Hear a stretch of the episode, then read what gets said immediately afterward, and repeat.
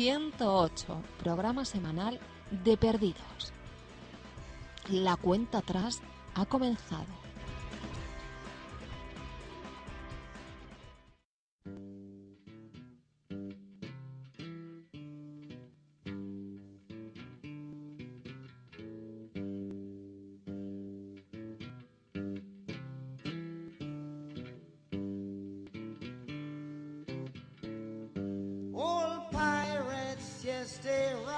Bienvenidos un día más a 108. Os saludan como cada lunes mi compañero Patrick Gorney y yo, Nico Domínguez. Hola Patrick. Hola, muy buenas. Es el momento de comenzar a analizar Recon o Nueva Estafa, el capítulo centrado en Sawyer. Y comenzamos al ritmo de Redemption Song, canción de Bob Marley que en la primera temporada Sawyer tarareaba en la balsa de Michael. Sin embargo, hoy contamos con una nueva colaboradora en el programa. Su nombre es Raquel Gómez Mascaraque y solo cabe decir que es una fan incondicional de Perdidos. Hola Raquel, bienvenida a 108. Nico, Patrick, encantada de poder colaborar por fin con vosotros. Bueno, pues parece que tienes algo que decirnos, ¿no? Sí, antes de comenzar hay que hacer una mención especial a algo que a los fans de Perdidos que prefieren seguir la serie a ritmo americano y optan por la descarga de los capítulos les afecta muy directamente. El Consejo de Ministros aprobó el pasado viernes en Sevilla enviar al Congreso la ley SINDE, que prevé el cierre de webs de descargas supuestamente ilegales sin una sola modificación. Esta nueva ley afectará de manera radical a páginas de descargas como Series Junkies o Cinetube, páginas donde actualmente puede verse todos los capítulos de Perdidos en streaming. Bueno, pues gracias Susana Griso, pero vamos a aparcar este tema hasta el final del programa. Pues vamos a conversar con Juan Freire sobre todo esto. Juan Freire es doctor en biología y profesor titular de la Universidad de A Coruña. Pero lo más importante es que Juan Freire es explorador del papel de la innovación, la estrategia y la tecnología y culturas digitales en las redes sociales, las organizaciones y las ciudades. Así que, ¿quién mejor que él para hablarnos de la ley de economía sostenible que intenta legalizar el cierre de páginas web como Series Junkies? Ahora, sin embargo, vamos a centrarnos en el capítulo que nos toca analizar, vamos a centrarnos en Nueva Estafa.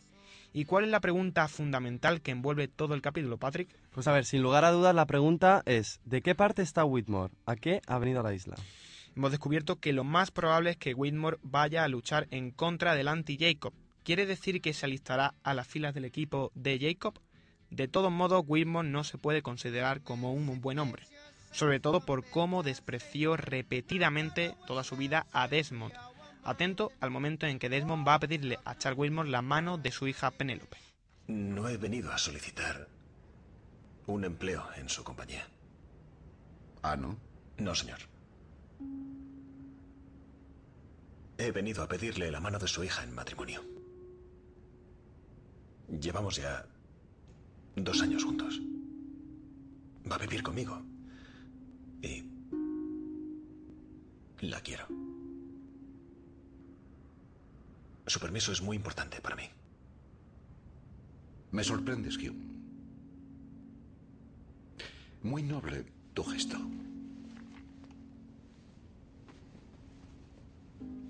¿Entiendes algo de whisky? Uh, me temo que no, señor. Este es un Macachen de 60 años, llamado así por Anderson Macachen, un notable almirante de la Royal Navy. Se jubiló con más medallas que sus antecesores y sucesores. Se trasladó a los Highlands en sus últimos años. El almirante Macachen fue un gran hombre. He aquí su logro culminante.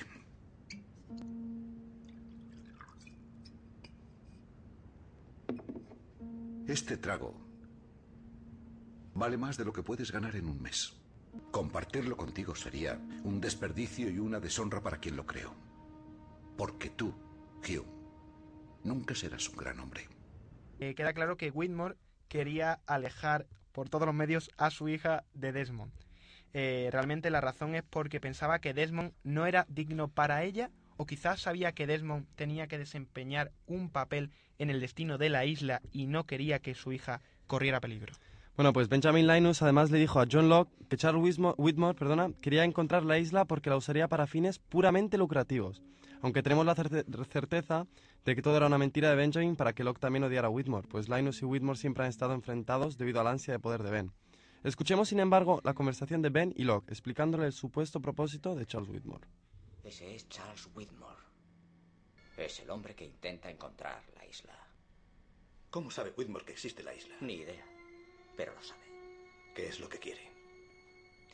Hace tres meses en Gainesville, Florida, la Virgen María se apareció supuestamente en una mancha de moho de un viejo edificio. Cuando se corrió la voz, más de 5.000 personas fueron allí para verlo con sus propios ojos. Tú sobreviviste a un accidente aéreo en la isla. Ibas en silla de ruedas y de repente ya podías caminar. Si 5.000 personas fueron a ver una mancha de moho, ¿cuántas personas crees que vendrían a verte?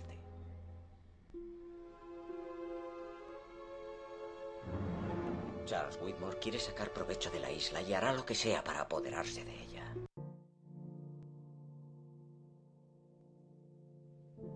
Benjamin miente. Miente cuando le dice a Locke que no tiene idea de cómo Whitmore sabe que la isla existe. Y probablemente también miente al decir que Whitmore quiere utilizar la, la isla para fines comerciales.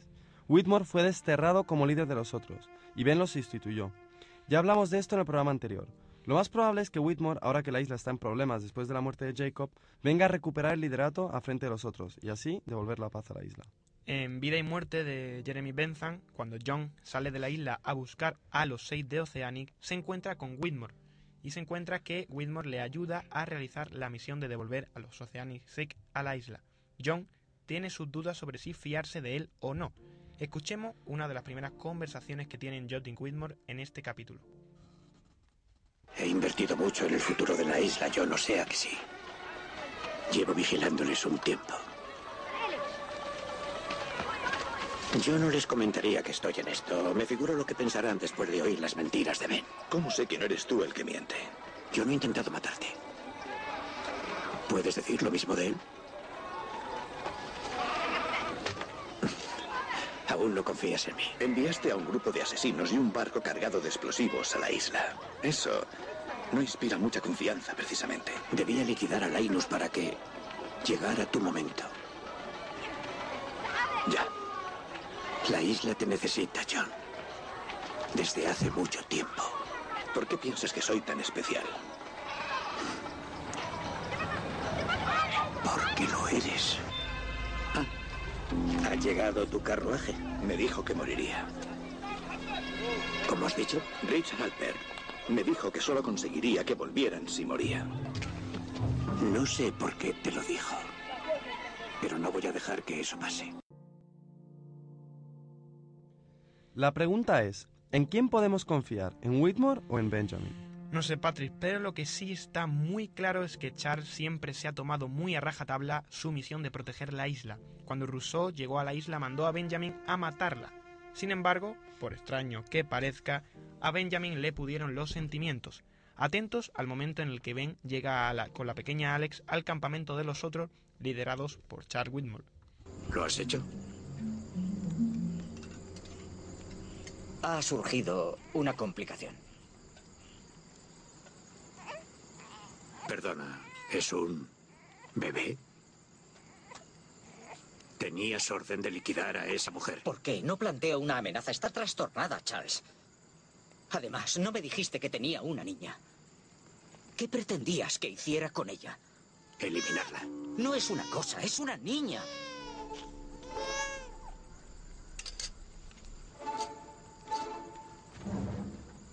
Quizá te resulte difícil de entender, Benjamin. Pero todas las decisiones que he tomado han sido para proteger la isla. ¿Asesinar a este bebé es lo que quiere Jacob?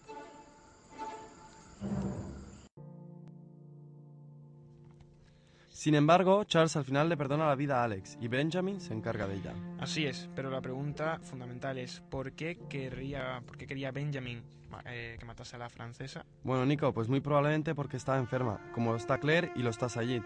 Todos los que están enfermos tienen que morir. Parece que son órdenes directas de Jacob. Wilmot lleva a rajatabla, como hemos dicho, la labor de proteger la isla y como hemos escuchado, él quería acabar con Benjamin para que John Locke pudiera ser el líder. Sin embargo, Benjamin, justo antes de asesinar a John, le dice algo muy, pero que muy parecido. ¿Qué haces aquí? John, cálmate. ¿Qué quieres de mí? Por favor, déjame ayudar. ¡Contesta mi pregunta! Intento protegerte.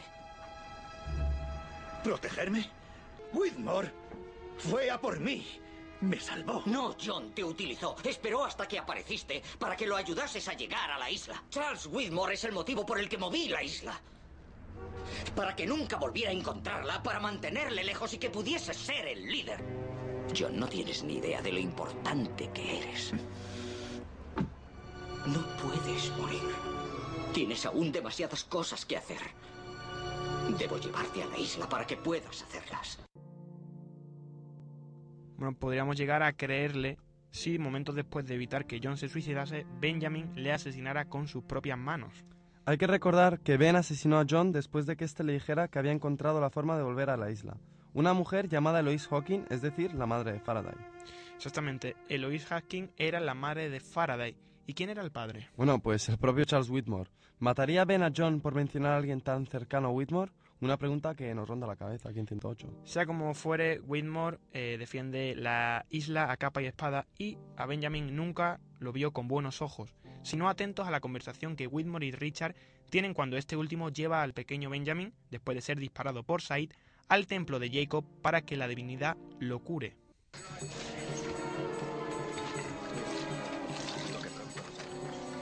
¿Qué has hecho, Richard? Cálmate, esto no tiene nada que ver contigo. Así que es cierto, has llevado a uno de ellos a nuestro templo. Solo es un niño, se estaban muriendo. Entonces haberlo dejado morir. Jacob lo quiere así. La isla elige a quien elige, ya lo sabes.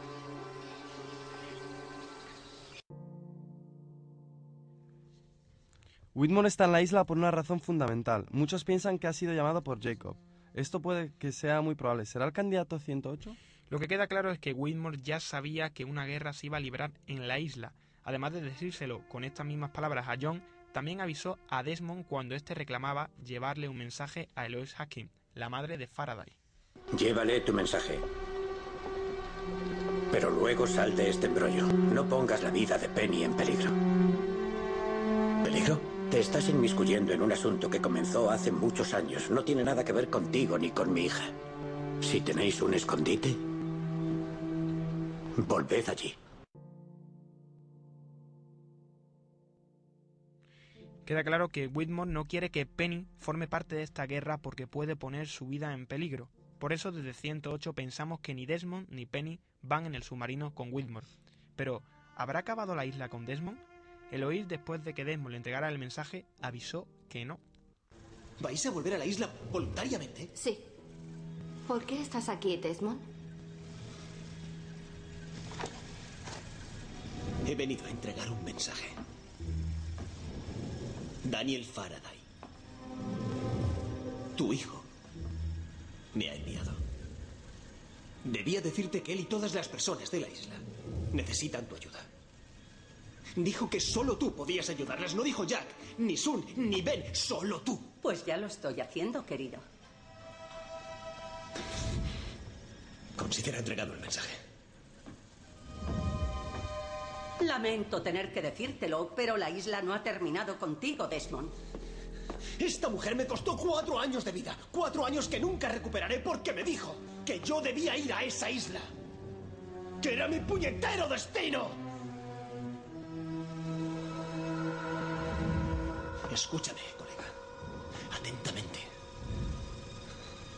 Estas personas nos están utilizando. Se traen un juego entre manos y somos las piezas. Diga lo que te diga. No le hagas caso. ¿Que la isla no ha terminado conmigo? Pues yo he terminado con la isla. Pese a los esfuerzos de Whitmore para que Penny se alejara de la isla, pese a Desmond dejar muy claro que no quiere saber tampoco nada de ella, muchos de los fans de Perdidos coinciden en que dentro de la puerta cerrada con candados del submarino de Whitmore se esconde Desmond David Hume. ¿Se habrá traído a la fuerza Whitmore a Desmond por considerarlo importante? Ya le dejó muy claro que no pensaba que fuera a ser un gran hombre. Bueno, y ahora dejamos de un lado el tema de Charles Whitmore y centrémonos en el capítulo Nueva Estafa. Empecemos con la realidad alternativa que nos muestra a Sawyer como el detective James Ford. Es decir, en esta realidad alternativa ya no es un estafador. Para eso, sin embargo, me gustaría contar con la ayuda de Raquel Gómez Mascaraque, la nueva, que parece que ha hecho los deberes y se ha estudiado muy, pero que muy detenidamente, el nuevo capítulo de Perdidos. ¿No es así? Así es, Nico. Y es que James Ford, además de ser ahora un detective, tiene de compañeros a Miles, tal como pasó cuando entraron a formar parte de la iniciativa Dharma. ¿Tanto han cambiado las cosas para Sayer, Raquel? Porque sin embargo no parece que haya mejorado su vida considerablemente sin el toque de Jacob. Bueno, en efecto, pese a ser policía, Sawyer sí ha tenido problemas con sus padres, es decir, todo lo que aconteció en la realidad original de Sawyer también ha ocurrido aquí, en la alternativa, es decir, el padre de James, después de ser estafado por el amante de su mujer, asesina a esta y luego se suicida. Entonces podemos decir que el único cambio que ha habido es que Sawyer no se ha convertido en delincuente, sino que es un policía. Sin embargo, sigue teniendo ansias de venganza. Ya le explica a Miles al final del capítulo que busca a Anthony Cooper, el que presuntamente estafó a sus padres, para matarlo. Ahí está la parte más curiosa de todo esto. ¿Es ese Anthony Cooper el que todos conocemos? Es decir, ese Anthony Cooper, el padre de John Locke. Esto daría una vuelta de tuerca al asunto, ¿no creéis? John Locke mantiene una relación de afecto con su padre en esta realidad, pero ¿es un verdadero estafador? Y si es así, ¿lo sabe John? Hagamos una recapitulación de la realidad alternativa y los conflictos generacionales de cada personaje. Jack no es un alcohólico, pero su padre sí ha muerto en Sydney. Probablemente esto indica una mala relación con él. Kate le insinúa ser inocente a Claire y aún no sabemos lo que ha hecho. Sin embargo, según el vídeo que emitieron en la Comic Con, Kate intentó matar a su padre pero mató a un fontanero por error. John es paralítico, pero además de estar casado con Helen, parece que su padre no fue quien le causó esa parálisis, porque se lleva bien con él. Sin embargo, parece ser que Anthony Cooper sí es un estafador. Benjamin Linus es profesor de historia y no tiene tantas ansias de poder. Mm, eligió el futuro profesional de Alex antes de convertirse en el director de instituto donde trabajaba. La relación con su padre es muy buena, pues le cuida con esmero. Sin embargo, su vida parece deprimirle. De la relación con sus padres no sabemos nada, pero Said parece seguir matando a personas a sangre fría y su amor, Nadia, está casada con su hermano. Hablando de Miles, podemos comprobar en este capítulo también parece llevarse bien con su padre que trabaja junto a Charlotte en un museo. Charlie sigue siendo un drogadicto. Hemos visto además en este capítulo a Liam, su hermano, preguntar por él en la comisaría donde trabaja Sawyer. Bueno, y creo que de Sawyer ya hemos hablado. Por lo tanto, ¿en qué sentido distorsionó o modificó la vida de cada uno de los personajes que Jacob le tocara? Si la isla se hundió en 1977 y con ella Jacob, ¿Tocó en la realidad alternativa a alguno de los personajes? Pues por ejemplo a Jane lo toca cuando era pequeño, es decir, presumiblemente antes de que se hundiera la isla. Sin embargo, a Jack lo tocó mucho más adelante, ya siendo el médico un adulto, al igual que a John, es decir, los tocó después de 1977. ¿Significa este dato algo importante? Bueno, hay que tener muy presente además la imagen del espejo que rompe James, que muestra su rostro deformado. Todos los personajes que han tenido un fly sideway, o sea, un flash que muestra la realidad alternativa en algún momento del capítulo, se han visto reflejados en algún espejo. Hablando de eso mismo, justamente el jueves pasado Patrick Cornick y yo participamos en el programa Tras los Límites de Sol FM y hacía mención a una teoría muy curiosa que podría dilucidar algo acerca de estos espejos en perdidos Patrick, cuéntanos esta teoría. Bueno, pues Everett dijo que cada consecuencia probable a un suceso se transforma en una realidad en uno de los universos del multiuniverso. Es decir, que la bomba hiciera o no hiciera efecto se tradujo en dos realidades. Una es que la bomba no hizo efecto y otra que en la que sí lo hizo y el vuelo 815 aterrizó sano y salvo. Así es, pues bien, en, en la realidad dice este tipo, Everett, cuando nos miramos en un espejo estamos viendo uno de esos multiuniversos ultra parecidos al nuestro, pero no exactamente iguales. ¿Quiere decir que cuando nos miramos al espejo estamos viendo a otra persona con su propia vida e existencia en otro universo, pero muy parecida en este momento al nuestro? A grandes rasgos, así es, y parece relacionarse con perdidos. Bueno, Patrick, ahora pasamos a la realidad original, donde el capítulo nos ha dejado momentos muy reveladores, ¿no es así? Así es, sobre todo la conversación que tienen en privado Sawyer y el anti-Jacob. Escuchémosla. I'm the smoke thing.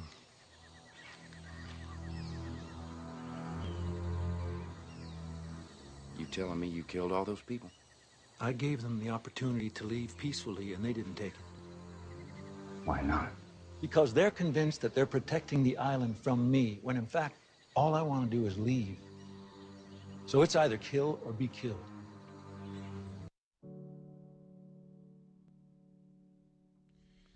Para los que les cueste el mismo trabajo entender el inglés que entender la ley Sinde, el anti-Jacob confiesa que él es el humo negro y se defiende diciendo que mató a los del templo después de darles la oportunidad de unirse a él, porque ellos creen que están protegiendo la isla del propio humo negro, y él únicamente quiere irse.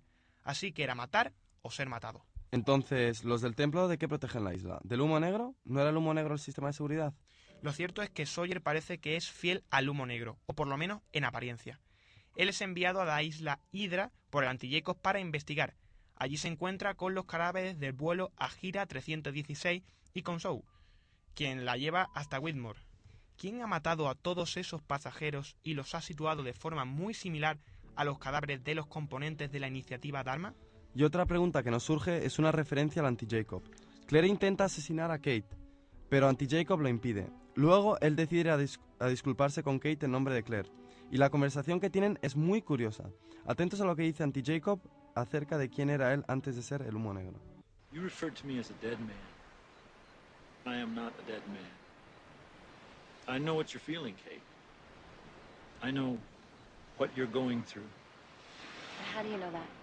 because my mother was crazy. Long time ago, before I looked like this, I had a mother just like everyone. She was a very disturbed woman. And as a result of that, I had some growing pains. Problems that I'm still trying to work my way through. Problems that could have been avoided had things been different.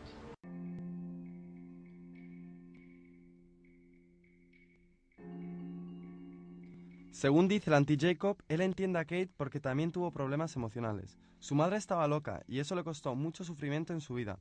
Sin embargo, dice que tanto sufrimiento podría haberse evitado si las cosas hubiesen sido de otra forma. Detengámonos aquí un segundo para teorizar. Según el humo negro, antes de adoptar esa forma tuvo problemas con su madre, como parece pasarle a todos los candidatos. ¿Y si el anti-Jacob es un candidato que no quiere cumplir su misión y se revela contra su líder? ¿Y si el anti-Jacob es como uno de ellos y lo de convertirse en el humo negro es solo una maldición de Jacob por no querer cumplir su misión? Como Richard, que ahora no puede envejecer, Jacob le dijo que todo era un plan maestro en el que formaba parte, pero sin embargo, después de que Jacob muriera, Richard tiene mucho resentimiento contra la divinidad blanca. Puede que al anti-Jacob le pase lo mismo. Bueno, Nico, no es una mala teoría para nada, pero continuemos que aún quedan cosas por aclarar sobre el capítulo. Me temo que vamos a tener que detenernos aquí, Patrick. Sé, sé que quedan muchas cosas importantes que analizar en este capítulo, pero tenemos que dejar tiempo para un tema de vital importancia y que nos sentimos responsables de tratar. Os prometemos que en el próximo programa trataremos todo lo que no hemos podido tratar en este. Raquel, cuéntanos un poco más lo que avanzaste antes sobre la ley SINDE. Bueno, pues el Consejo de Ministros aprobó el pasado viernes la Ley de Economía Sostenible que intenta legalizar el cierre rápido de páginas web sin garantías judiciales. El anteproyecto de ley aprobada por el Gobierno prevé un sistema mixto para decidir sobre el cierre de determinadas webs en el que intervendrán una comisión de propiedad intelectual y la Audiencia Nacional. Es decir, la Audiencia Nacional decidirá, tras previa investigación por parte de la Comisión de Propiedad Intelectual, el cierre de determinadas webs. Esto, sin embargo, ha suscitado gran indignación entre los internautas que ven esta ley como una afrenta a sus derechos fundamentales. De ahí que los bitácoras más importantes han vuelto a publicar el ya conocido Manifiesto en Defensa de los Derechos Fundamentales de Internet. Hoy tenemos la suerte de contar con un verdadero experto en redes sociales, Juan Freire, profesor de la Universidad de A Coruña, que está aquí con nosotros. Muy buenas tardes. Hola, ¿qué tal? Buenas Hola tardes. Juan, ¿qué tal? Es un placer tenerte hoy aquí. Eh, No, el placer es mío. Gracias por, por, la, por la invitación a, a conversar con vosotros. A ver, sabemos que una de las cosas que de las cuales eres experto es en redes sociales. ¿Por qué te interesa tanto este aspecto de Internet? Bueno, me interesa todo lo que el impacto social que tiene la tecnología, o sea, quiero decir no tanto la tecnología por sí misma, sino lo que significa en cuanto a cómo nos organizamos y a cómo vivimos, ¿no? A cómo se cómo nuestra cultura se conforma alrededor de la alrededor de la tecnología y yo creo que en estos momentos internet y la tecnología digital son el elemento clave para entender para entender esa esa relación entre tecnología y cultura o sociedad. Bueno, Juan, y si sale adelante, ¿cómo crees que afectará esta nueva ley a los internautas? En particular a los internautas que uno de los usos que le dan a esta red es descargas como la de Perdidos. Eh, a ver, yo tengo una yo tengo una visión bastante ba- bas- bastante positiva entre comillas, en el sentido que sinceramente creo que les va a afectar poco. Creo que en el fondo esta ley que se está planteando es una pequeña, una gran chapuza. O sea, está, no están planteando toda una serie de mecanismos de control que todos sabemos que van a ser muy muy ineficientes, ¿no? Están pensando con una lógica nacional, un, algo, eh, tratar de controlar algo que no es ni mucho menos ni, ni, ni, mucho menos nacional. Yo creo que esta ley lo que tiene es un objetivo propagandístico, ¿no? Eh, de digamos, de legitimar una determinada política ante unos lobbies de presión y por, lo y por otra parte a lo mejor intentar amedrentar o asustar a, un, a una parte de la población para que, digamos, para criminalizar una práctica que, que por otra parte es legal y el, la semana pasada una serie de sentencias lo, volvieron a confirmar. Sí, porque realmente yo hay algo que no, no entiendo, ¿no? Porque muchos empezamos a ver perdidos gracias a que habían páginas donde se subían los capítulos. Muchos conocen a otros grupos de música gracias a encontrar sus discos colgados en blogs, ¿No crees que es paradójico que quieran cerrar algo que sirve para expandir y dar a conocer nuevos contenidos culturales? Sí, sí, efectivamente. Es que es, es, totalmente paradójico. Es que, bueno, Perdidos, que es el, el tema que el que vosotros eh, tra, eh, os, os es, digamos, estáis en, con, el, con este programa, es un ejemplo clave, ¿no? Es, es entender cómo es una serie de televisión, pero es mucho más que una serie de televisión y no se puede entender Perdidos sin toda, sin toda la comunidad que se ha generado alrededor de, Perdidos en, en Internet. Entonces, eh, dudo mucho que los responsables de, de, perdidos o los que hacen negocio alrededor de, de, perdidos quisieran perder esa oportunidad, porque en realidad lo que perderían sería, digamos, la, la oportunidad de, de, hacer un montón de negocio alrededor de la, alrededor de la, alrededor de la, de la serie. Pero sinceramente yo creo que esta ley va dirigida a otros ámbitos de la cultura, ¿no? Mucho más tradicionales, mucho más, digamos, obsoletos, en los que no han entendido estas nuevas, que no han entendido esta, estas nuevas, estas nuevas lógicas. ¿Y crees que Internet puede llegar a considerarse a día de hoy un enemigo de las televisiones o simplemente un aliado del que las productoras no saben sacar partido? Yo me quedo con la segunda, con la segunda, con la segunda opinión. O sea, quiero decir que Internet, eh, de hecho tele, la, la, televisión, o muchas televisiones o muchos productores o mucha gente que está en el mundo de la televisión está utilizando muy bien y muy intensamente y muy intensamente la red. Yo creo que incluso las propias televisiones en, en España están están haciendo esa transición de una forma bastante bastante inteligente, o sea, con, con los problemas obvios de, cambio de modelo, pero están quiero decir que están explorando el nuevos modelos y están y están desarrollando nuevos nuevas nuevas formas de hacer negocio y de por lo tanto de, de hacer te, de hacer televisión. Eh, todo lo contrario, por ejemplo, que ha sucedido con el mundo de la música, quizás porque le llegó primero y no supieron reaccionar o, por, o, porque a lo mejor partían de una posición mucho más eh, segura, aparentemente, ¿no? Y, y, y, actuaron con cierta prepotencia, ¿no? Pero yo creo que en el ámbito de la televisión ya las, las, las televisiones están en esa lógica digital, digamos. Bueno, en otros países, como por ejemplo Italia, la censura en Internet y la limitación de la libertad de expresión está a la orden del día. ¿Tú crees que esto de recortar los derechos del internauta es algo que se está poniendo de moda en Europa? Bueno, el, a ver, yo creo que es algo que desde ciertas clases gobernantes es algo que se que se que en realidad estaba eh, estaba ya desde hace mucho tiempo o sea estaba esa necesidad o sea por decirlo de alguna forma o sea desde hace mucho tiempo ha, sido, ha habido una parte del, del mundo de la política que en Europa ha sido muy crítico con lo que sucedía en internet con la falta de control que ellos decían y siempre se ha visto con una un interés muchas veces desmedido por controlar internet no y, y, y en, en cierta forma por acabar con ese internet que no entienden que no les gusta y que se les escapa de las manos. Entonces lo que ha pasado es que, que lo que ha pasado es que digamos eh, no han sabido desarrollar ni las herramientas legales ni tecnológicas eh, para hacer frente a ese para hacer frente a, esa, ese internet. Yo creo que ahora se encuentran con dos problemas. Uno es eh, que si quieren ser efectivos en ese tipo de políticas van a tener que aplicar modelos mucho más parecidos a los de las dictaduras o sea como el modelo chino. China está siendo bastante exitosa en su control. De hecho parece que Google ya definitivamente se marcha de China. Entonces bueno una es aplicar el modelo chino chino, el, un modelo muy intensivo tecnológicamente y muy intensivo en, en, en cuanto a la censura. Eh, no sé hasta qué punto un gobierno democrático europeo se puede permitir esa actitud, pero mm. es la única.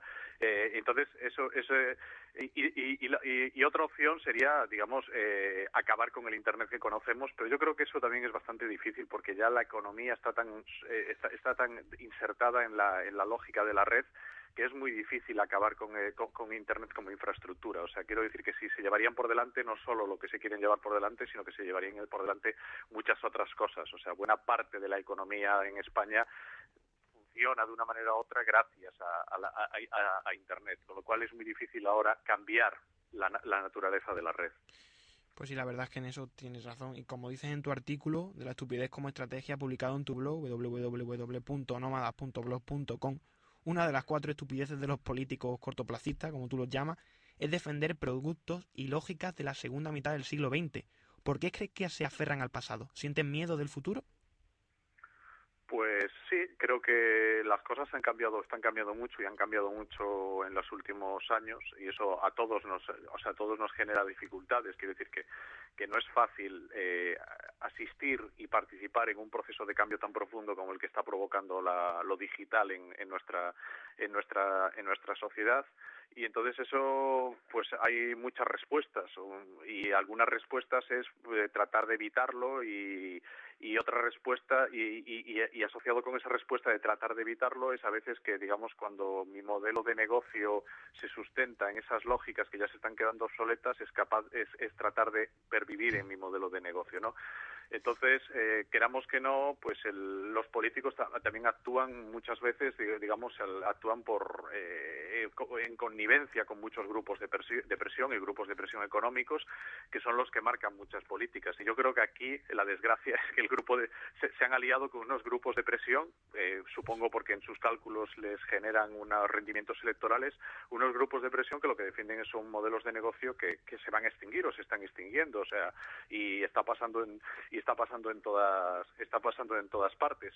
Podían haberse aliado con otros grupos de presión igualmente poderosos, pero que digamos que, que, defendiesen otros modelos de, de internet, pero pues por las razones que sea aquí han decidido, han decidido centrarse en esa en esa estrategia que, que, está teniendo los efectos que, está teniendo.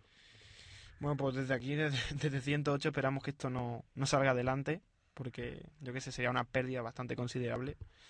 Yo creo que Internet tiene que ser libre y gratuito, igual que la cultura, libre y gratuita. Y desde aquí, desde 108, te damos las gracias por haber estado con nosotros.